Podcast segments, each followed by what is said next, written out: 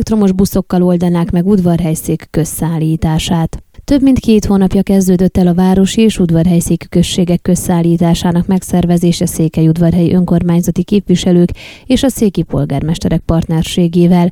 A jelenleg bejegyzés alatt álló társulást Felső Boldogfalva, Farkaslaka, Oroszhegy, Máréfalva, Fenyed és Zetalaka önkormányzati képviseletének kezdeményezésére alapították meg, hiszen, mint a szerdai sajtótájékoztatón elmondták, a környező települések lakossága igényt tart a tömegközlekedésre, amelyel akár iskolába, munkahelyre, orvosi kezelésekre vagy bevásárolni járnak, járhatnának az emberek. Sinka Arnold, az udvarhelyszéki RMDS ügyvezető elnöke megjegyezte, hogy a kezdeményezés minőségi előrelépést jelentene, ugyanakkor az autók számának csökkentése is céljuk. Szerdán az előre kiszámolt menetidőket mérték le és a távolságokat ellenőrizték, amelyhez kis időre a sajtótájékoztatót követően mi is csatlakoztunk, egyben pedig kipróbáltuk a buszokat is.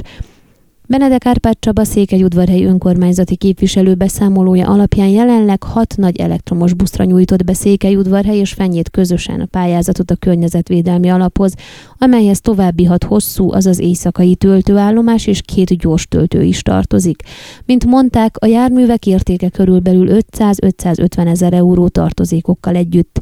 Az öt járat körülbelül 200 kilométert tenne meg összesen egy nap alatt, terveik szerint akár 5-7 alkalommal is kijárnak a településekre igénytől függően, az éjszakai töltőállomásokat pedig a községek végállomásán helyeznék el, ugyanis reggel onnan indulnának majd a járatok Székelyudvarhely irányába.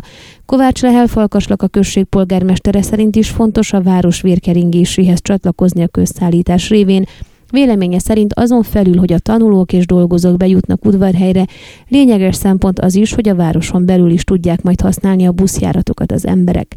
Kovács Imre, Mári falva polgármestere pedig rámutatott arra is, hogy a környező falvakban jóval kevesebb a lehetőség, akár kultúra, akár oktatás, akár szabadidős tevékenységek szempontjából, ezért is lenne indokolt a megfelelő közlekedési rendszer kiépítése.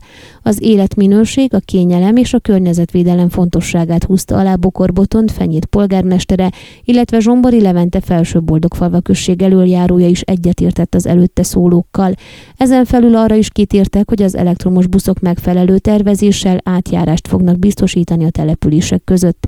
A járatokat úgy próbáltuk összeállítani, hogy aki adott esetben sükőből eljön udvarhelyre, annak legyen csatlakozási lehetősége akár Farkaslakára, akár Ivóba vagy Oroszhegybe is eljutni, mutatott rá Benedek Árpád Csaba. Ehhez elengedhetetlennek tartják, hogy egy jól megszervezett, beütemezett programot állítsanak össze megfizethető árakkal, ugyanakkor majd felméréseket is végeznek a vidékről ingázó iskolások és dolgozók számát illetően is. További tervek között szerepel 6 darab 9 méteres elektromos busz beszerzése is, amely a városi tömegközlekedés része lenne, a községeket összekötő elektromos buszokat várhatóan 2023-2024-ben helyezik működésbe. Ön a Székelyhon aktuális podcastjét hallgatta. Amennyiben nem akar lemaradni a régió életéről a jövőben sem, akkor iratkozzon fel a csatornára, vagy keresse podcast műsorainkat a székelyhon.pro portálon.